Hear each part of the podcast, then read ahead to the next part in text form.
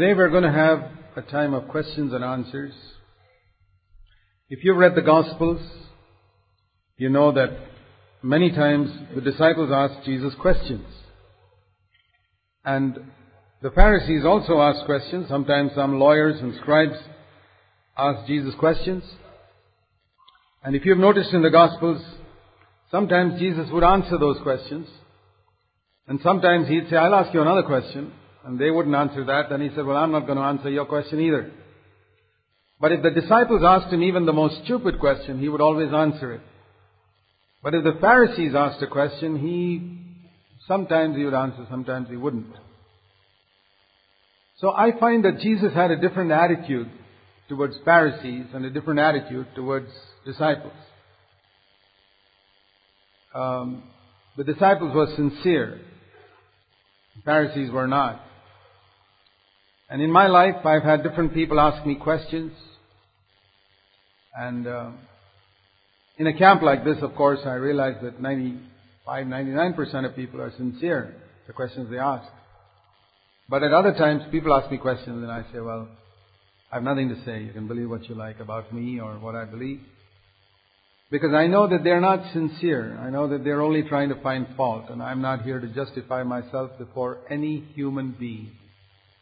I do not want the approval of any Pharisee or anyone. People who want to believe something false, they are welcome to believe what is false. If they are sincere, God will lead them to the truth. If they are not sincere, they'll go astray. And I'm not going to stop them because God doesn't stop. But I believe that most of you, if not all of you, are sincere, so we'll try and answer the questions. The only thing we're limited by is time. So we'll have to try and cover whatever we can in this time because we've got other things following. Okay. One of the very common questions is I'm sick and tired of trying forever to get victory over my bad habits. When will I ever get victory over them? You know, our church is unique in the sense that we preach victory over sin constantly. I wonder if there is another church in India that preaches it all the time. I wonder if there are many churches that even preach it once in a while. Well, we preach it all the time. We preach about being filled with the Holy Spirit, about taking up the cross, about overcoming sin, because these are some of the great themes of the New Testament. You never read about people being asked to be filled with the Holy Spirit in the Old Testament, because you couldn't be unless you were a prophet or a king. And you don't read in the Old Testament about taking up the cross. There was no cross. And you don't read in the Old Testament about overcoming sin because nobody could overcome sin. So the reason why we talk about these things is because these are the distinctive privileges we have in the New Covenant. And just like as citizens of India, we have certain privileges and we make use of them. And the same way as citizens of the New Covenant of heaven, we have certain privileges, we must know those privileges. Then we can make use of them. And that's why we speak about it. But God has allowed, it's not only victory over sin, the fullness of the Spirit, understanding many things in the Christian life. God has allowed us to go through a struggle in order to come to it. Now I'll tell you, almost every truth I believe today, starting with being born again, I got through a struggle. Because denominationally I belong to a church called the Syrian Orthodox Church, which doesn't preach the new birth. I was sprinkled as a child and they called it baptism. So I broke out of the teaching of my denominational church in order to be born again. And I broke out of the teaching of my denominational church to be baptized. And then I was with another group of assemblies that didn't believe in the baptism in the Holy Spirit or speaking in tongues. So I had to break out of that to come to that experience. And then I was with people who didn't believe in overcoming sin. So I had to break out of that and discover truths in Scripture, or that, I mean, hardly anybody in India ever taught or believed that Jesus came in the flesh and was tempted like us and overcame as a man. That was another truth. I had to battle and suffer a lot of opposition. And even till today, people call me a heretic for preaching that. It doesn't make a difference because it changed my life. So what I'm trying to say is, Many of the truths I have experienced in my life, the Christian life, have come through a battle, through long, hard struggle, through many years, and because of that, they are very precious to me. Supposing you acquired something after struggling for 10 years, that'd be pretty precious to you. But if you got something in one day, it wouldn't be precious. You know why babies are so precious to mothers? Because they suffer such a lot for nine months to carry it. Imagine if babies were born in six hours or one day or something. I don't think the mothers would be so attached to the baby. They'd treat them so casually, like these animals who treat some of their little ones casually. But we value what we have taken a long time struggle to get. And that's one reason why God delays answers to some prayers. So that you value like a baby, something from God. So, my, if you see something in the New Testament, whatever it is, for example, a promise, like John the Baptist said, Jesus will baptize you. Baptize means immerse you in the Holy Spirit and fire. Isn't that for you? Don't go seeking it because you heard somebody else testify or because I said it. My word is not going to give you a promise from heaven. But if you find it in God's word, and it's a promise that Jesus will save you from your sins. Do you know the first two promises in the New Testament? All of you should know it. Matthew 121 is the first promise in the New Testament. He will save his people from their sins. The name Jesus means he will save his people from their sins. When you pray in the name of Jesus, I'm saying, Father, in the name of one who came to save me from all my sin, I'm asking for this. Do you ever think of that when you pray in the name of Jesus? The second promise in the New Testament is Jesus will baptize you in the Holy Spirit and fire. Two great ministries of Jesus are the first two promises in the New Testament. Matthew 3:11 is the second one. Matthew 1:21 is the first. What are the two great ministries of Jesus? One is to save you, not forgive you your sin. That's good. That's just cleaning the cup. But save you. Even after I'm forgiven, I need to be saved from, you know, I can be, supposing I get angry with somebody and I ask God to forgive me, He forgives me, but I'm not saved from my anger. I'm forgiven of that one event where I lost my temper, but I'm not saved from my anger. I can lust and ask God to forgive me. I'm forgiven, but I'm not saved from my lust. So I hope you see the difference between being forgiven and being saved. They had forgiveness in the Old Testament. Psalm 103, uh, 1,000 years before Christ, David says, Bless the Lord, O my soul, who forgives all your sins. All your sins? That's right. Who heals all your diseases. Even that they had in the Old Testament. What did they not have? He couldn't say, Bless the Lord, who helps me to overcome sin. Nobody could say that in the Old Testament. Because the Holy Spirit did not dwell within. And when the Holy Spirit doesn't dwell within, Trying to live the Christian life is like pushing a car. Have you tried pushing a car?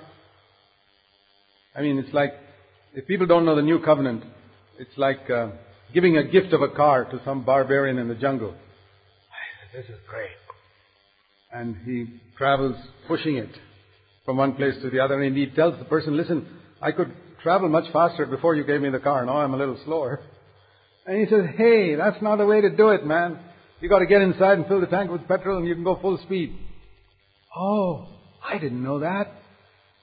Exactly. That is how a lot of Christians don't know about the new covenant. They are pushing something, pushing, pushing. It's such a struggle, struggle, struggle, struggle. There's a better way. You can go much faster than those old covenant people.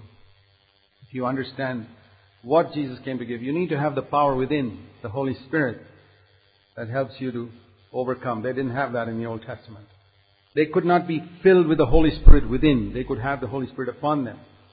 So, I believe this.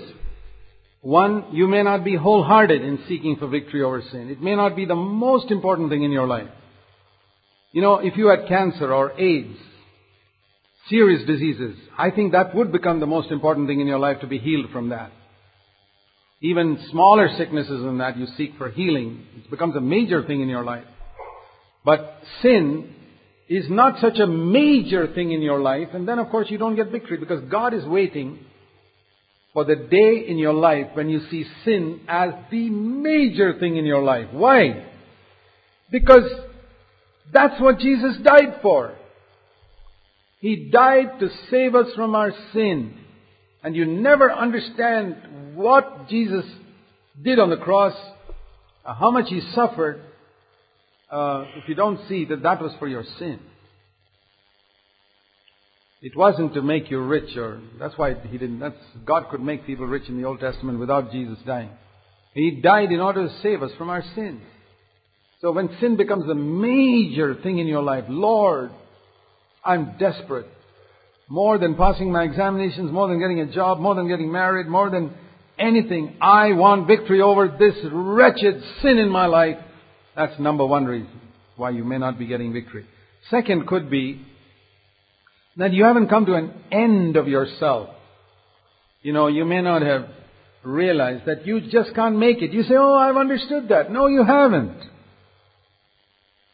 We think you've, we have understood, but it takes a long time for us to understand that we just can't get victory no matter how much we determine, no matter how much we get grit our teeth. We'll be like those fishermen. The, disciples went fishing, they caught, tried all night, they caught nothing. But finally they came to an end and said, okay, we're going to be giving up and going home. Then Jesus came. So when you come to an end of yourself, you know, your strength decreases from 100 all the way to 5, 4, not yet. 0, then you take off. Like the rockets, 10, 9, 8, 7, 6, 5, 4, 3, 2, 1, 0. So when you get to 0, God, that's the other reason, thing God is waiting for. He's waiting for you to come to an end of yourself. And uh, when you come to that place, you'll really seek to be filled with the Holy Spirit. To be filled with the Holy Spirit will become a major need in your life.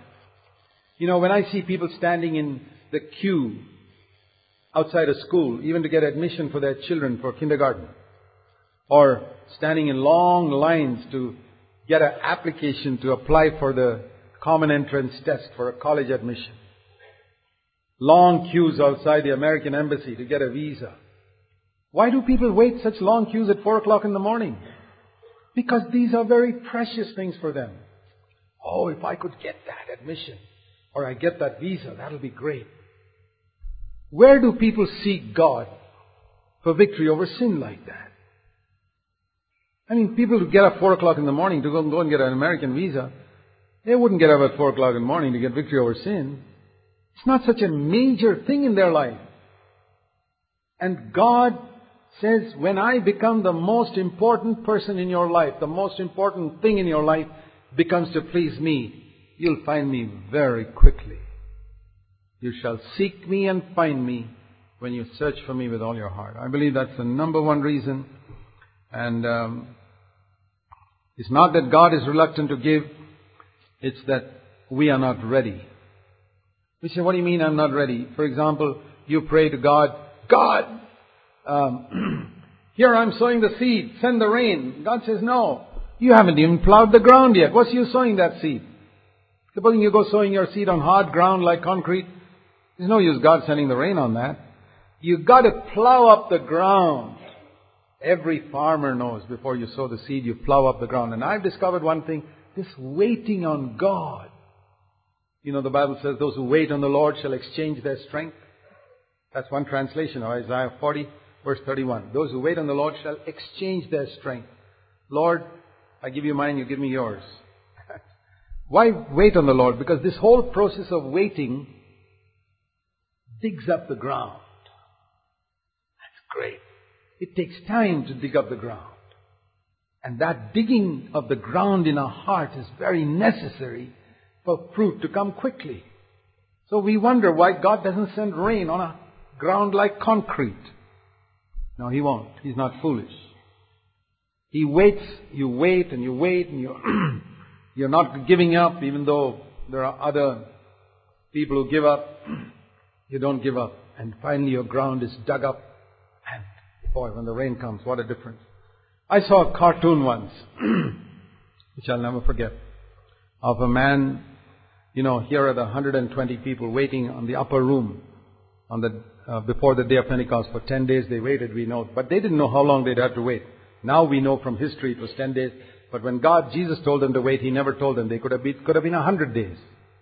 Or one year. They were just waiting until. And this cartoon shows one man getting up and walking out and saying, boy, I waited nine days and I've had enough. I'm going home. And when he's at home, the next day he hears that the Holy Spirit fell on those 120. He says, oh boy, I wish I'd been there for the tenth day. Why did he walk out on the ninth day? I've never forgotten that cartoon. How sometimes you could be so close to getting a blessing and then you walk away from it. You don't press on until you get. See, that is faith. Faith is, you know the story of the widow? I was speaking about it last week in CFC. The widow went to the judge in Luke 18 and said, give me, give me justice, give me justice, give me justice. And the judge said, no, I don't have time for you. She persisted, woke him up at three o'clock in the morning in his house and troubled him till he said, okay, what do you want? Justice against my enemy. Got it. Another story of a man who went to his neighbor's house at midnight, knock, knock, knock, knock, kept on disturbing him till he got what he wanted. And these are the two parables that Jesus spoke on prayer, saying if you want to get something from God, that's the way you got to pray. It's not because God is reluctant to give. Do you know what faith means? I got a new definition of faith the other day. Faith is to believe. God is more eager to bless you than you are eager to be blessed. How many of you can say you believe that? God is more eager to bless me than I am to be blessed. God is more eager to fill me with the Holy Spirit than I am to be filled. God is more eager to give me victory over sin than I am eager to get victory over sin. God is more eager to save me from my sin than I am to be saved from my sin. God is more eager to heal me than I am to be healed. God is more eager to anoint me with gifts of the Holy Spirit than I am eager to receive those gifts. God is more eager to use me than I am eager to be used. I tell you, most Christians don't believe that. That's why I say they are unbelieving believers. And those who don't believe don't get anything. I've come to a new level of faith myself. I believe that God is more eager to use me than I am to be used. God is more eager to fill me with the Holy Spirit than I am to be filled. God is more eager to give me every gift of the Spirit I need to serve Him than I'm eager to receive them. You start believing that from today and tell the devil he's a liar when he brings all those other thoughts into your mind. Why do I say that? Because God is a loving Father. You know, I know as a father, if there was only um, breakfast for one person in the house, I know my wife and I would share it with our children and deny ourselves.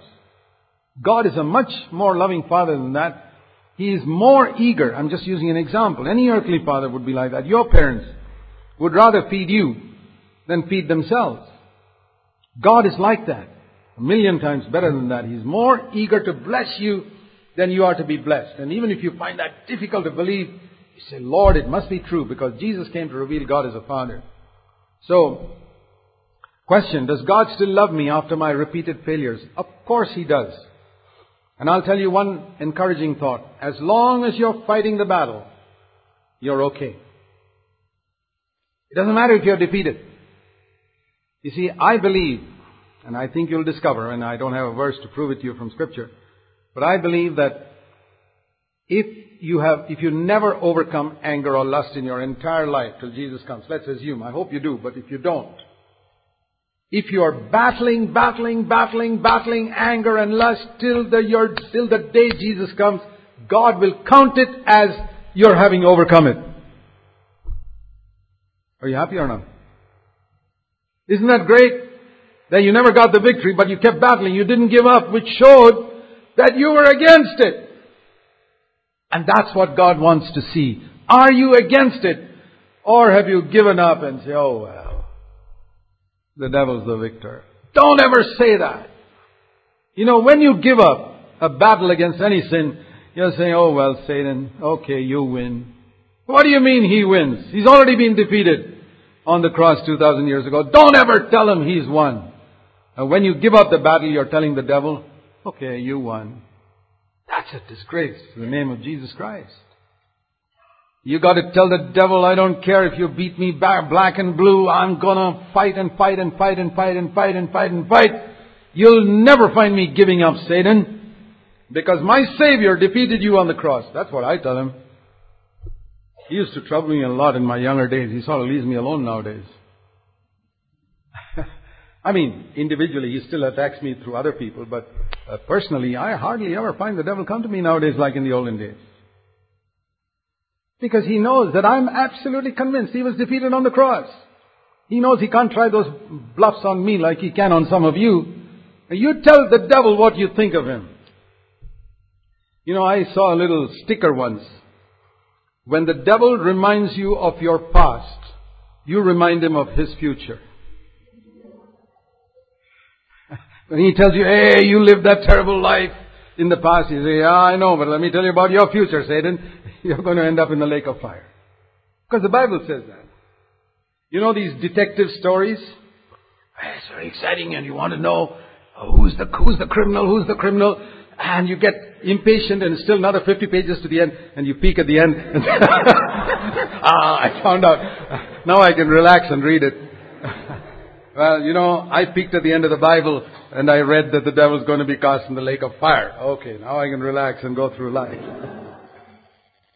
I know the end of the story. If you know the end of the story, you'll be a very happy Christian. I'll tell you the end of the story. The good man wins. The bad man is defeated. Okay, so don't think that God will stop loving you as long as you're fighting the battle. And even if you stop fighting the battle, God won't hate you. He'll feel sad. Haven't you seen these? I've seen one or two races where somebody was a pretty useless runner I remember, in, uh, I think it was Melbourne Olympics or somewhere. There was, it came in the papers, there was this guy from some unknown country in Africa who, you know, Olympic, you could become very easily an Olympic swimmer because there are probably only one or two swimmers in the whole country. And uh, he was representing his country for the Olympic swimming. He couldn't swim for nuts. he was swimming, swimming. Others had finished and got up and standing. This fellow still got two laps to go or something like that. And he wouldn't give up. He just kept on swimming. Everybody's waiting for this fellow to finish two laps. And what a ovation he got when he finished. His name came in the papers. All those other fellows who came fourth, fifth, sixth, seventh, eighth, their names never came. but this fellow's name, his photograph and everything else. because he endured till the end. So I want to say it'll be like that in heaven. If you endure till the end, don't give up. I've decided on that. I say I don't care what happens. I'm not going to give up. There may be areas in my life where I'm battling. Maybe not the same areas you're battling, but it's still a battle for me. I battle, battle, and I say, Lord, I'll never give up. And Satan, you know I'm never going to give up because you were defeated on the cross. And I want to encourage all of you. If there's one lesson you learn from this camp, it is never give up. Never give up seeking victory over sin. Never give up seeking to be filled with the Holy Spirit. Never give up seeking to be a useful servant of God. Never give up seeking for the gifts of the Holy Spirit to serve Him. Never give up. Whatever you're seeking. I, I don't hear the voice of God clearly. Okay, don't give up. Seek Him. I tell you, by the next year this time, you'd find a tremendous difference. Just because you change your attitude. The ground is plowed up and you'll find the rain falling upon your life. Are you sick in some way? Never give up till God heals you. I believe that. I believe God's a loving Father. And I don't believe that God wants me to be sick. I personally don't believe it. If He does want me to be sick, it must be to teach me a lesson. Or to use me more mightily, or to humble me so that He can give me grace. That's okay. But it's got to be something better than sickness then. Otherwise, I don't believe it's God's will for me to be sick, and I'm not going to give up just because I prayed once or twice and nothing happened. I'm not going to give up till I get it. You remember that woman who had a demon possessed daughter who came to Jesus and said, Please just give me uh, healing for my daughter. And Jesus said, Oh, go away. I can't give that bread to the dogs. He didn't treat her like a dog. If you read that story, he walked 50 miles. One whole day he walked just to help that woman and walked one day, one, 50 miles back. He walked 50 miles, 80 kilometers up and down, 160 kilometers to help one person. Do you think he'd call her a dog after that? No, it was just to test her. And God will test you by not answering your prayer immediately, by humbling you. It looks as if He's treating you like a dog. He's not. He's just testing you to see whether, ah, and that woman said, okay, Lord, I'm nobody. I'm just a dog. But even the dogs get the crumbs that fall from the table. And Jesus said, He wanted His disciples to hear that. But that saying, go your way. Your daughter, who's 10 miles away, is healed already. The demon is gone. It's one of those cases where Jesus cast out a demon long distance, 10 miles away. Because she took that humble position. I don't deserve anything, Lord. But because you died for me, I can have it. And what was it that cast out the demon? A crumb. That's all that healing is. What is the bread? If healing is a crumb, casting out a demon is a crumb, what do you think is the bread on the table? Overcoming sin. Living a life of usefulness to God. And if you have that, can't you have the crumbs? Sure. God is a good God. Don't ever doubt that. You say, I'm going to die believing that God is a good God. I die, I die trusting Him. Okay, question. Will I ever live as a victorious Christian someday? What's the answer? The rest of you? Okay, good. Great. See, something has happened. I remember hearing uh, there was an incident where one brother, uh, this actually happened in a church, you know, where everybody was testifying and this brother got up and said, it was in another country. I, every day in my office, I determine, today when I go home, I'm not going to get angry with my children. But every day I come back from work, I can lose my temper at my children. He was testifying in the meeting. And today I was driving home and I said, I'm not going to get angry with my children today. And he started weeping. And he said, I got angry today also. And he's going to sit down. And the elder brother said, No, no, no, no, no, no, don't sit down yet. You got to say one more sentence before you sit down. But it will not be like this forever. I will overcome one day. Say that. So he said that. He said, now you can sit down. See, that's it. That is confessing our hope. Do you know the difference between hope and faith? Faith is what I have now.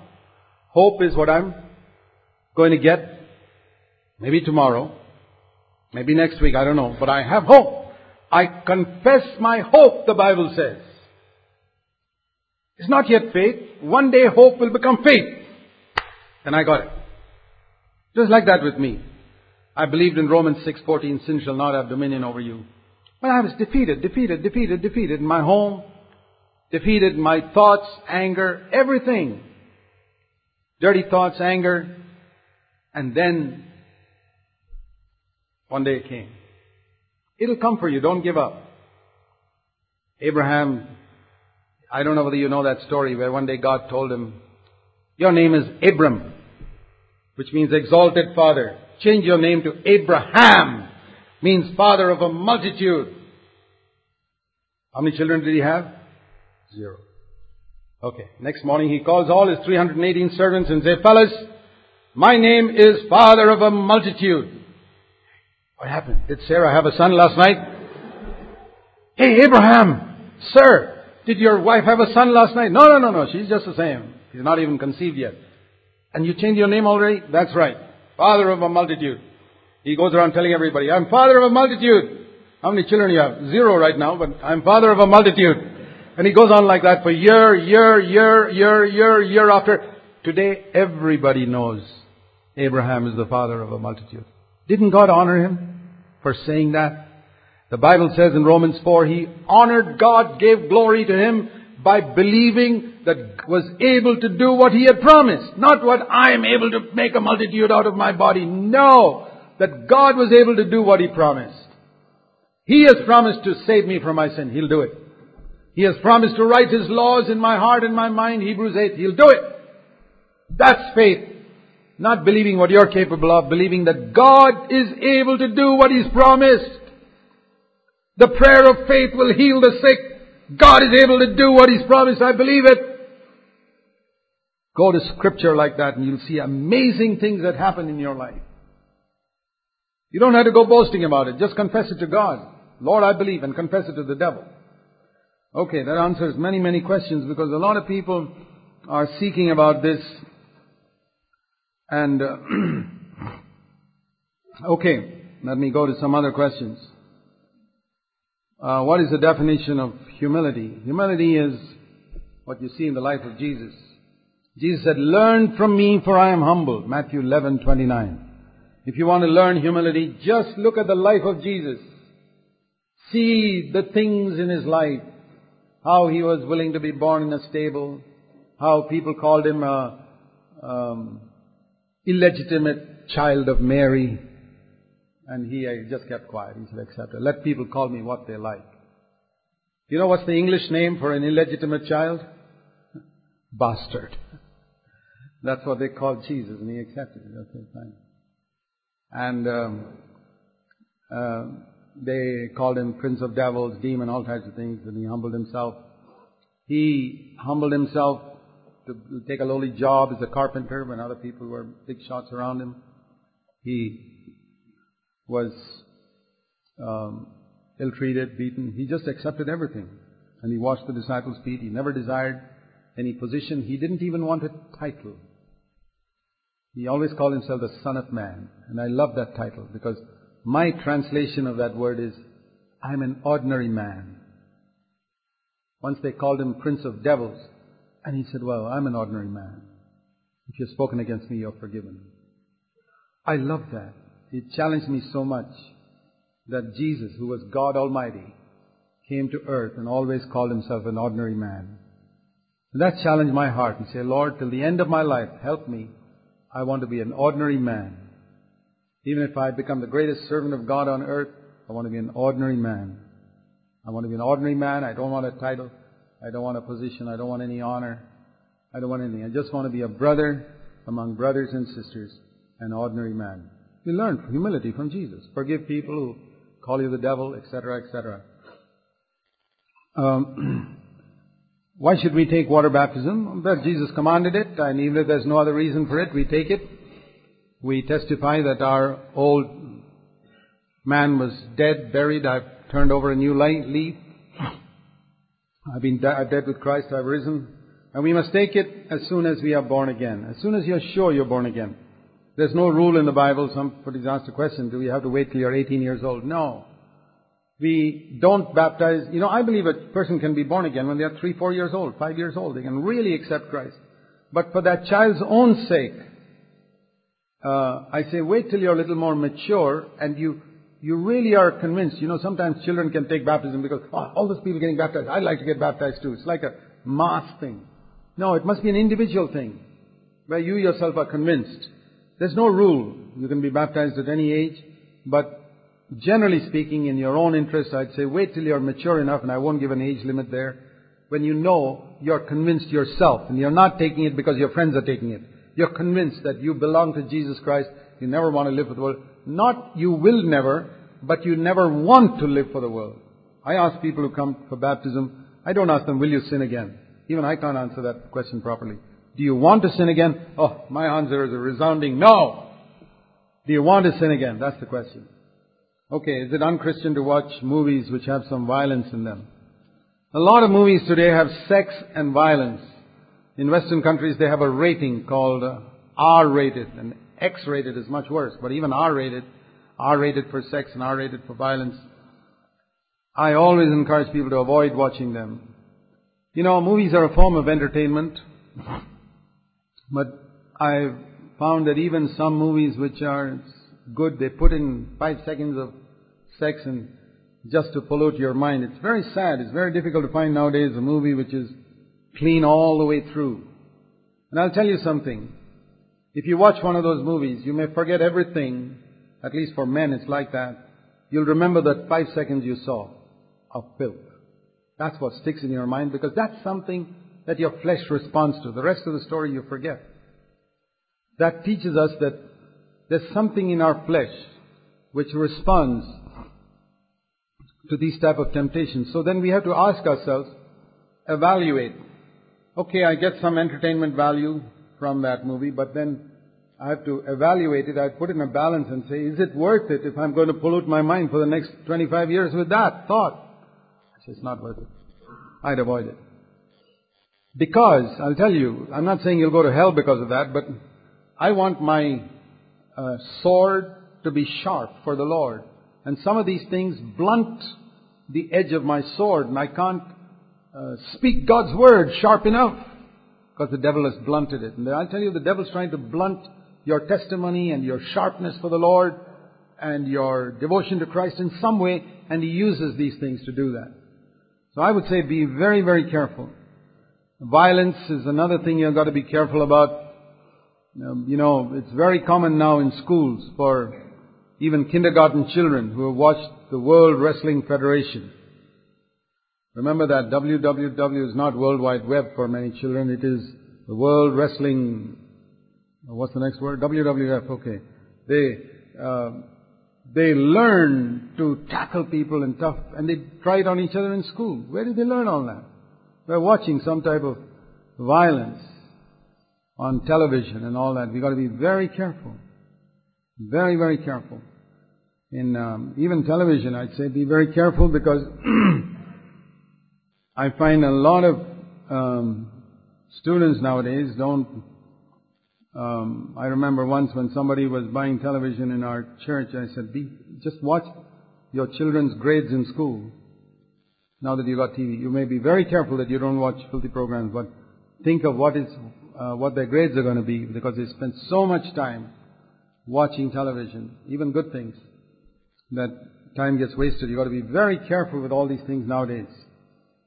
Uh, I don't say you should never watch TV, and I don't say you should never watch a movie, but you've got to be extremely careful with programs to see what uh, am I going to get some good out of it. And if you've had one or two bad experiences, then be extremely careful with the type of movies you watch. Uh, how to go about practically meditating on Scripture and listening to God the whole day through? Well, it's a habit that has to be developed. You know, try and absorb Scripture. It's better to read a small passage of Scripture and um, let that sink in rather than read large sections and not sink in. Let it meditate, meditate on God's Word. And um, supposing one day you went to work or school without reading the Bible, that's fine. Uh, when you have a spare moment during the day, try to think of some scripture that you have read off or meditated on in the past and say, Lord, I didn't read the Bible this morning and I come off to work now. I want to try and think of some scripture I want to think of right now while you're doing some work during the day. And say, Lord, please give me something from that. See, the important thing is not reading the Bible. The important thing is meditating on Scripture. And we read the Bible in order to meditate on Scripture, not to ease our conscience saying, oh, I read the Bible 15 minutes.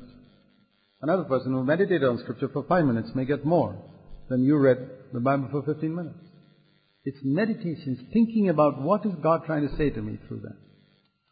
Okay, what does it mean to humble us, myself under the mighty hand of God? That means to accept the circumstances and situations God has planned for your life. I mean, arranged for your life. That means if your particular circumstances are a bit difficult right now, you didn't get that admission, you couldn't marry that girl or that boy you wanted to marry, that's fine. Humble yourself under God. Oh God, well that's fine. That's um, your mighty hand that's allowed that circumstance. I didn't get that admission, I didn't get that job. Uh, it's disappointing, but I believe it's your mighty hand. I'm not going to grumble, I'm not going to complain. If you can remember I've tried to teach people two circles. One is a very small circle. If I wish I had a blackboard here, I'd draw a very small circle. And then a huge circle next to it. These are two circles in your life. This very small circle is all the things you can do something about. There are very, very few things you can do something about. Because there are so many other people and circumstances that try to trouble you in so many ways. There could be germs in the air bringing the flu. What can you do about that? That's not in your circle. Those are things you don't have any control over.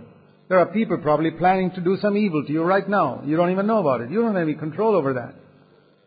And there's so many events. There could be terrorists. There could be people with bombs. What you, you can't do anything about all those things. In fact, that all of that is in this big circle that God takes care of. And my circle is very small. I meditate on Scripture. Those are a few things I can do. I pray when I have a need, and I uh, cry out to God. I try my best to love people. There are certain very few things I can do I say, I'm going to do that. I'm only going to concentrate on that.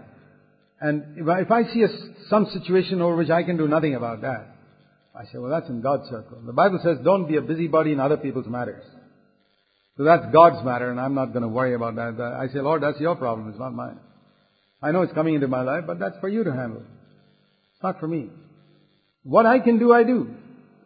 You see, that's brought such rest into my life. If you can recognize there are two circles in your life, one very, very small circle over which you have control, you can do something about it. You know, so often we worry about things over which we can do nothing. We have no control over them. So I want to encourage you to be at rest. That's how I've come to rest myself. I believe my life is a life of deep rest in God. I have no problem sleeping at night. I have no problem sleeping anywhere. Because I say my circle is so small. There's very little that I can do in my life. All the rest is God's circle. I'll tell you, you'll overcome anger and many other things when you recognize your circle is so small. And you'll be merciful to other people because you say, that's something that guy doesn't have any control over either. It's a very small, he's also got a small circle. Why am I blaming him for things which God is in, God's in the, all that? So often we blame other people. Say, why did you do this? Why did you do that? We're so hard on people and it's because as if we do everything perfectly ourselves. I'll tell you the only person who can afford to be hard on others is the man who never makes a mistake himself. And that's Almighty God. And He's not hard on people. Isn't it interesting? There's the one person in the universe who never made a mistake. He's very merciful to people, to everybody. And we who make thousands of mistakes, we're so hard on others when they make a mistake. That's because we're so evil.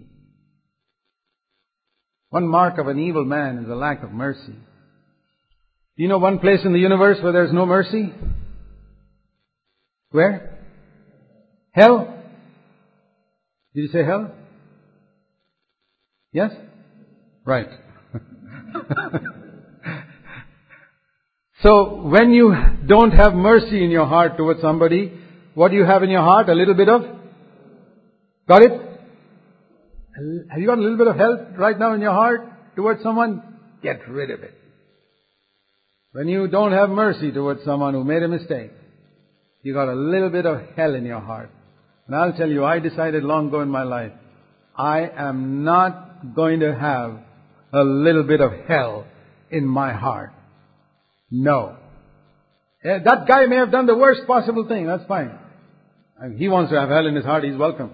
But I'm not going to have it in mine. Yep. So, um, how to be sure when you're when you're that you're filled with the Holy Spirit? It's not accompanied with speaking in tongues. I'll tell you that.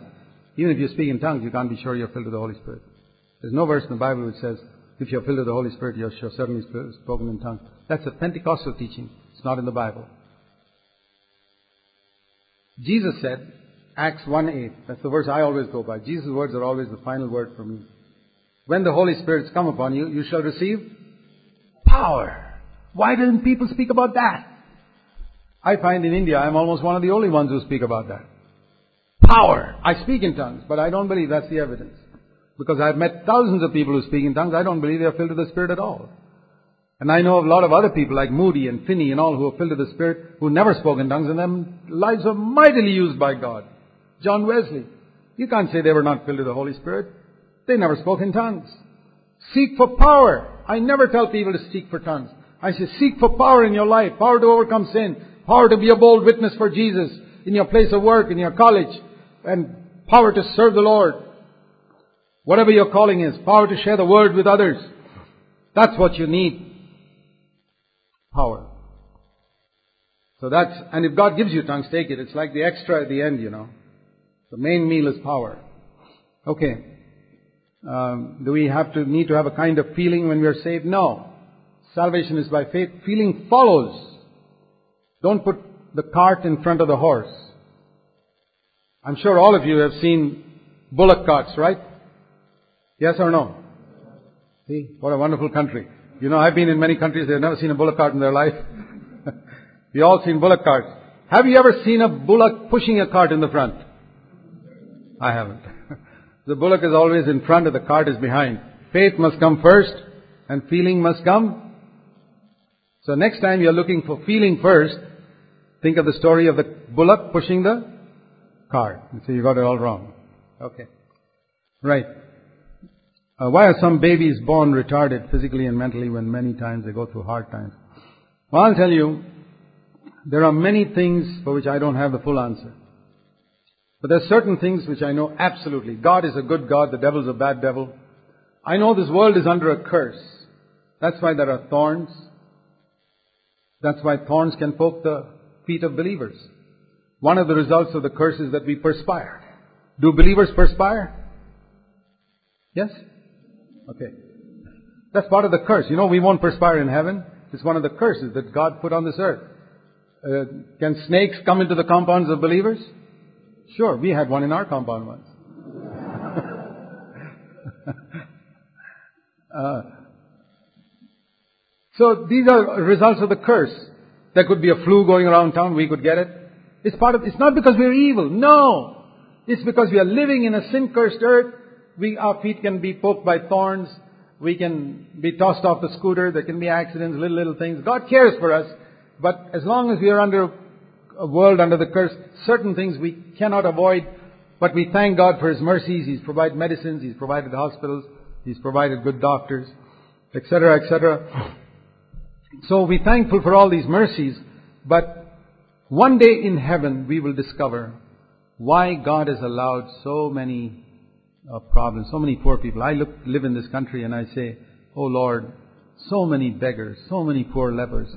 If there were only a few, I would have helped all of them. But the problem is in millions. I don't even know where to start. I can't even scratch the surface. It's so big that I almost feel like giving up. I don't know the answer. But I know one thing, and I've seen this through 30 years in all of our churches. People who live in slums, they accept Christ and immediately their standard of living comes up. It's not because we give them money. The blessing of God comes upon their life. I've seen, you haven't seen it, I've seen it in 30 years in all of our churches. Extremely poor people. And it's gone well with them financially when they sought God's kingdom first. That's true. It's gone well with me. Uh, my wife and I started very poor when we were married. It's gone well with me financially. I'll tell you that. But I never sought it. I was never interested in money. I was interested in living for God. And I'll tell you many people in our church who can testify to that. Not only our church, down in the poor villages in Tamil Nadu they can testify to that. Because it's true. We teach them to seek God's kingdom first. That's the answer to everything. When the Spirit is right, other things take care of itself. It doesn't mean we won't have thorns. It doesn't mean we won't perspire. And what is the greatest mark of the curse? Death. Do believers die? Sure. It's because of the curse. There won't be any death in heaven. So because of that curse, there are retarded babies. There are so many things like that. I don't know the full answer. Sickness, so many things. But one thing, a believer knows how to overcome this and give thanks to God in everything. Okay. We won't have time to cover all these questions. I'll try and. Why don't we allow sisters to be priests and pastors? Oh. All believers. we don't allow brothers to be priests and pastors. Every believer is a king and a priest to God. Isn't that great? Sisters also, you're a king and a priest to God. Or a queen and a priest to God. Pastors. Pastor is a gift. It's not a title. I, I personally don't believe in the title of pastor. I believe it's a gift. A person who's got a shepherding heart towards the lambs. And we want many pastors in our churches. A person may be a leader. He's called an elder in the New Testament. That's the title we prefer because that's the title New Testament uses. Um, why do we have to follow rules such as don't drink, don't smoke? What does the Bible say about it? The Bible says whatever you do, do for the glory of God. If you can smoke and drink for the glory of God, go right ahead. 1 Corinthians 10:31. 1 Corinthians 10:31 is a great verse. And the other thing it says is do everything in the name of the Lord Jesus. It says in Colossians 3 and Ephesians 5. That means I say whatever you do, do it in fellowship with Jesus. I was actually in a place in, uh, in one of the states in India, way up in the north, where I discovered they were very good believers and they all used to smoke cigarettes. I don't blame them because the teachers didn't teach them. So I said, how can I tell these good believers to stop smoking? So one day I got up in a meeting, I was having a series of meetings, and I said, I'll tell all of you how you can smoke cigarettes as Christians. Christian way of smoking a cigarette. So I said, you know, have, have you seen this, how people who smoke cigarettes will always offer a cigarette to the person standing there. I've seen that even happen in a bus stand where somebody doesn't know, know me. He's smoking. He said, would you like a cigarette? And I say, no, thank you. So I say, Don't you want Jesus to be with you all the time? Next time you pull out a pack of cigarettes, offer one to Jesus and say, This is great, Lord, just try this. And you think he'll smoke? He won't. Well, he doesn't smoke, you don't smoke. I said, This is the way to do it. Whatever you do, do it in fellowship with Jesus. If Jesus won't do it, don't do it. If you think Jesus won't watch that television program, you better turn it off yourself. So we don't have rules in the Bible because in the Old Testament they had the Bible as the light. Today Jesus is the light. Did you know that big difference between Old Testament and New Testament? The Old Testament is, Thy word is a lamp to my feet, Psalm 119, 105. Today it says Jesus is the light. His light, in Him was life, John 1, 4. The great difference between Old Testament and New Testament is Old Testament was rules. Thou shalt, thou shalt not this, this, this, this, this. How to remember all these rules? That's why God made a tribe called Levites to study these rules and teach people. Today it's much simpler. No rules. Just Jesus. Would Jesus do it? Can I do that in fellowship with Jesus? You get the answer straight away. You don't need a Levite, you don't need a pastor, you don't need a priest. Isn't that great? Yep. okay. When does appreciating beauty in the opposite sex become lust? I think every man knows when it becomes lust. he crosses a red line and he realizes it's difficult to define, but um, you know when you stare too long. Somebody once said like this the first look is temptation, the second look is sin. Okay. Uh, learning music, uh, is it right to learn instruments if the teachers teach you secular rock music songs to practice technique? Well, I personally believe secular music is okay, but rock music is not. I've always associated rock music with demons and drugs. And you, I mean, I mean, these fellows who sing rock music, uh, you see the outside of their CDs and all, and the way they look at them, the way they dress themselves, they, I mean, they make it obvious. Hey, I belong to the devil. See, here I am. So I don't understand if anybody can see through that. I, I would avoid it.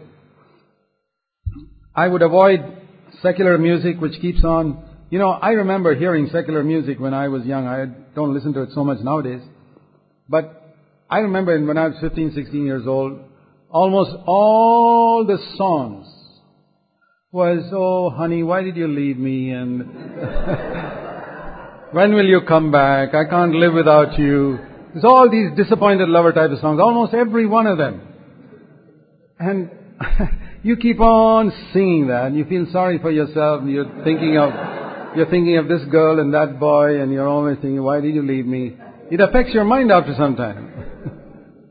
so that's what I have against these songs. um, and it's not good to keep on singing something which makes me depressed and, and it's all imagination. There's no such thing as happening. So, that's, that's the reason I say the music is okay if you don't know the words. Some of these things, the words keep ringing in our mind. You've got to be careful. Um, okay, some of these I've answered. How can I have a great love for the Lord in my life? Two things.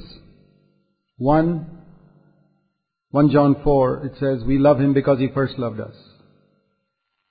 That's the first thing you must bear in mind. It's towards the end of 1 John 4. I don't remember the verse. We love Him because He first loved us. Meditate on how much Jesus loved you. Meditate on the cross. That's the first thing, to increase your love for Jesus. Second, in the end of Luke chapter 7, it says, He who is forgiven much loves much. So that's the second way to increase our love for the Lord.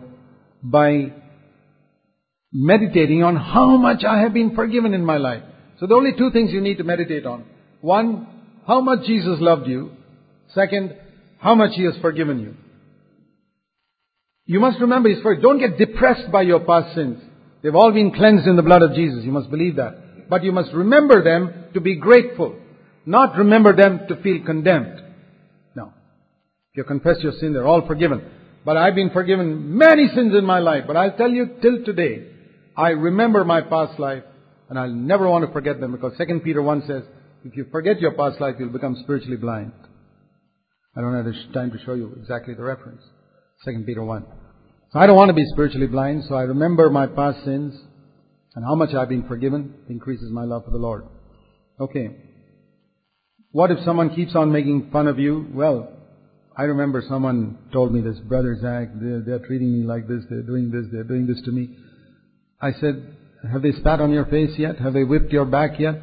Have they nailed you to a cross yet? He said, no, no, no, none of those things. Ah, I said, then you've, had, you've just had a few mosquito bites. Don't um, make a big fuss over that. Jesus went through much more than all that. And what did he say at the end of it all? Father, forgive them. They don't know what they're doing. So don't weep such crocodile tears over, oh, my mosquito bit me here, mosquito bit me. I tell you, some women, some men act like women. Somebody's making fun of me, somebody's... Is it wrong? Very important question. All alert. Is it wrong to fall in love with someone from the church? And uh, that's the only person you have in your heart.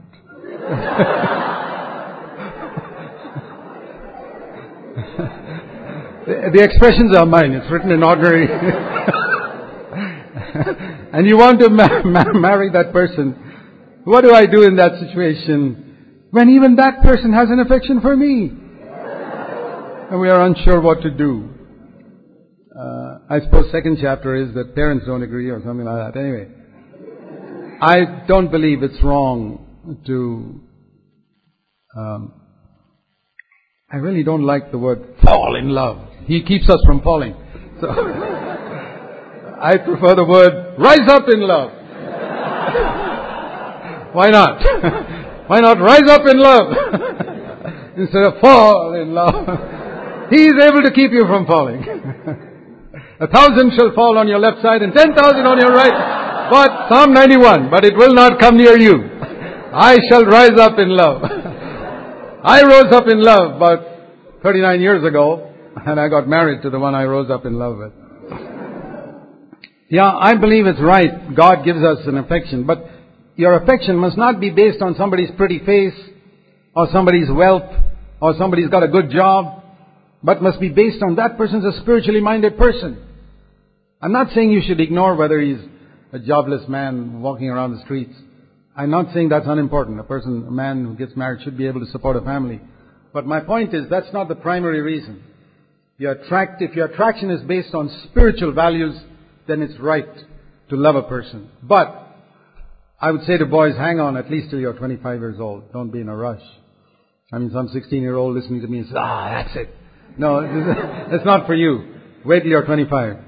And you sisters, wait till you're at least 20 before you begin to think about all those things. Because marriage must be there within the reasonable future. You don't want a prolonged, you know, to love somebody and you know you can't marry that person for six years is like uh, driving for a hundred miles with your foot on the brakes. You know what will happen to your scooter or brake mechanism or car brake mechanism? It'll get, the linings will get worn out. And your emotional linings will get worn out if you keep on having to hold on to a love for six, seven years. So I'd say, uh, hang on. If there's a reasonable prospect of marriage within the near future, by all means, it's perfectly right.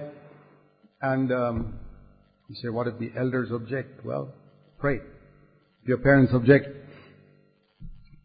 but you got to be, you know, sometimes what we call love is um, you think that that's God's will. I've heard people come to me and say, Brother Zach, I'm absolutely, God showed me very clearly that that's the goal for me. But I asked her, she said nothing doing.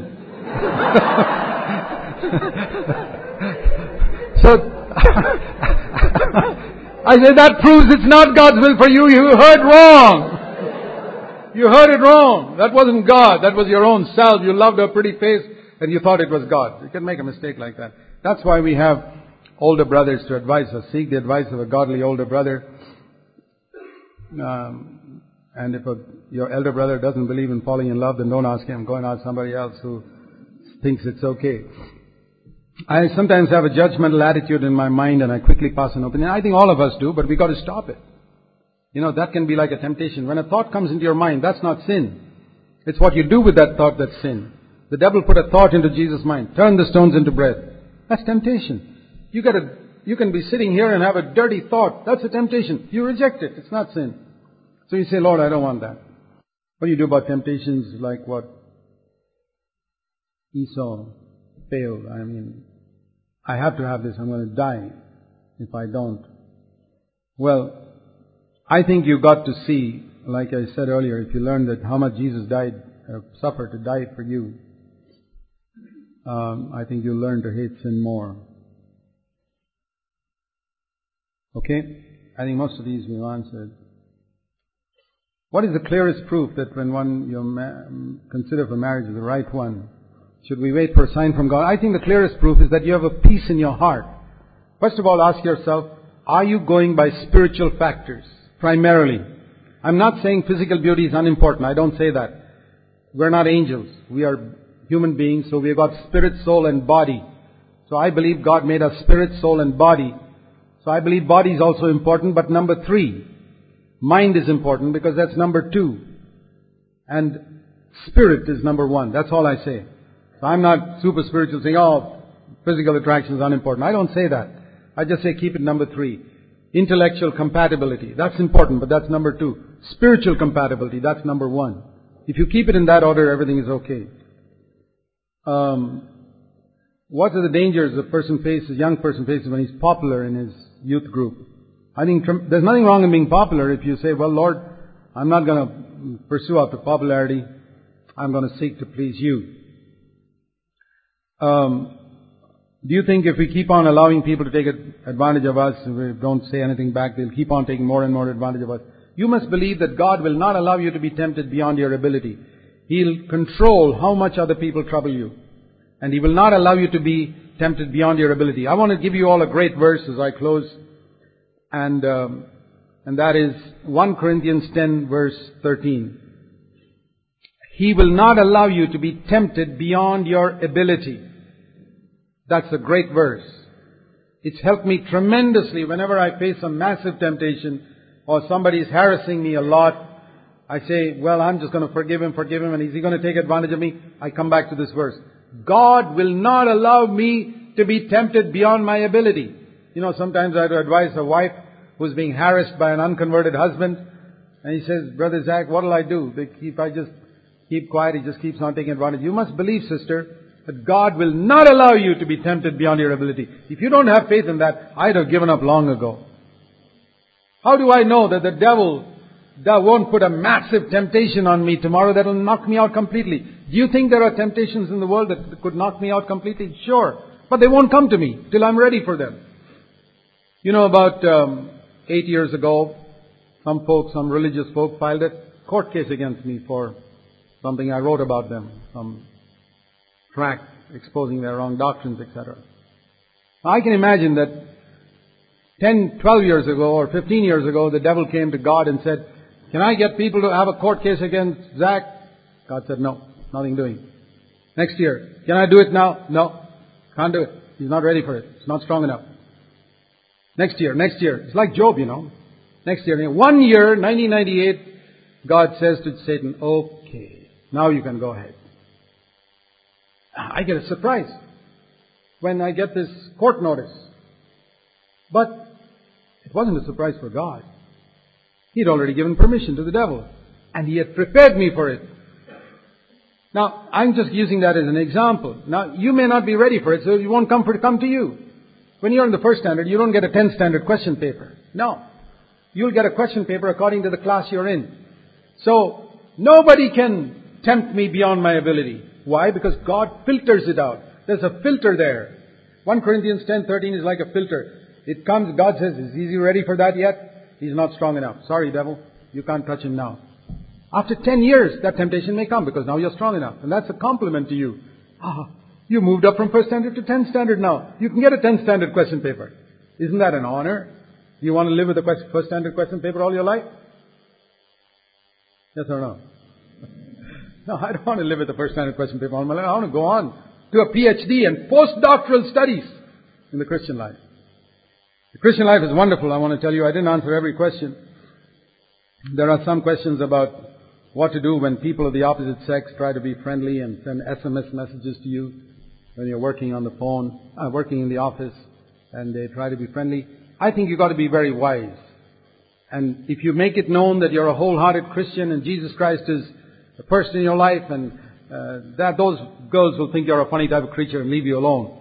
In any case, it's because you don't reveal that you're an out and out disciple for Christ that they try to be friendly with you. And uh, if you are an out and out disciple for Christ and you don't do, don't laugh at their dirty jokes and don't play the fool and you're helpful and kind and compassionate but not playing the fool type, they'll say you're a serious person. They, they like, they want to fool around, they'll find other people to fool around with. And if you get SMS messages, you know there's a delete function on this, uh, on these cell phones. reply, erase, delete, finish. And they don't get a reply, they get a message in a little while. So that's great. yeah. Somebody's asked a question about praising, what's the difference between praise and worship? You know, there's a message of mine on the internet between the difference between thanksgiving, praise, and worship. Thanksgiving is thanking God for what He's done for us. Praise is praising Him for who He is, even if He did nothing for us. And worship is bowing down our life and submitting our life completely to Him. Yep. Can we pray when we don't have a separate room by ourselves? Sure. We can walk in the fields, walk on the road, sit in the toilet. There's so many places where we can be alone and pray to God. There's an answer to everything if you're seeking God with all your heart. I'll tell you that. I found that in 47 years of being a Christian. May God help you all to be overcomers. Amen? Let's pray. Thank you, Father, for helping us today with these questions and help us to honor you and please you in everything, especially these young people. I pray that they will be overcomers and pray that you will guide them in every step of their future path marriage, job, education, everything. In Jesus' name.